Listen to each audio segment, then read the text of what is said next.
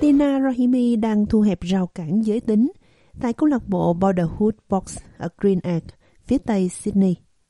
Vào tháng tới, cô Rahimi sẽ trở thành nữ võ sĩ Hồi giáo đầu tiên đại diện cho Úc tại Đại hội Thể thao Commonwealth Games. Tôi đã tập luyện rất chăm chỉ cho thời điểm này. Tôi đã không thể thể hiện tốt kỹ năng của mình vì COVID-19. Không ai thực sự biết tôi là ai. Tôi xuất hiện từ hư không và tôi đã chứng tỏ mình tại giải vô địch quốc gia National Championships. Tôi thậm chí đã giành danh hiệu võ sĩ của giải đấu. Võ sĩ hạng nhẹ 57 kg, 26 tuổi của Commonwealth Games mới chơi quyền Anh chỉ 4 năm trước, trong khi cân bằng cuộc sống với công việc của một nghệ sĩ trang điểm. Um, Tôi bắt đầu chơi quyền Anh vào cuối năm 2017.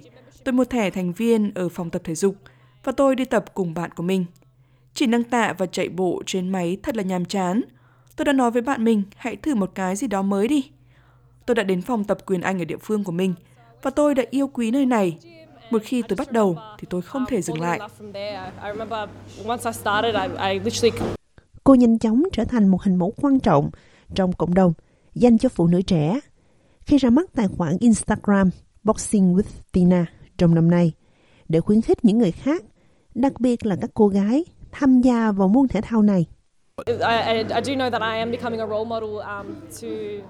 Tôi đang trở thành hình mẫu cho những phụ nữ trẻ hơn và cho tất cả mọi người trên khắp thế giới.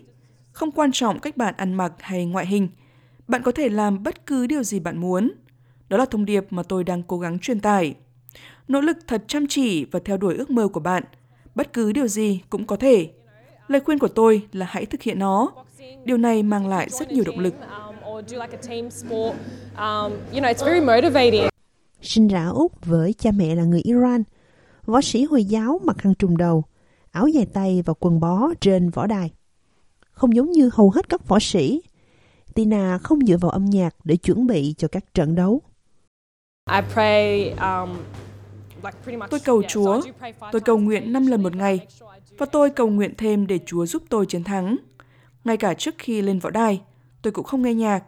Tôi chỉ tập trung vào việc cầu nguyện Chúa giúp tôi giành chiến thắng.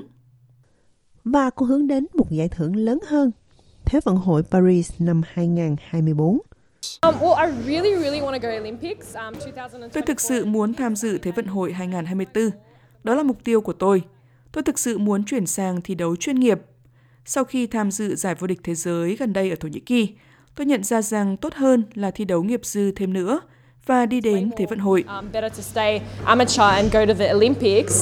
Một trong những huấn luyện viên của cô, Lauda Wood, nói rằng với sự cống hiến của cô ấy, bầu trời là giới hạn.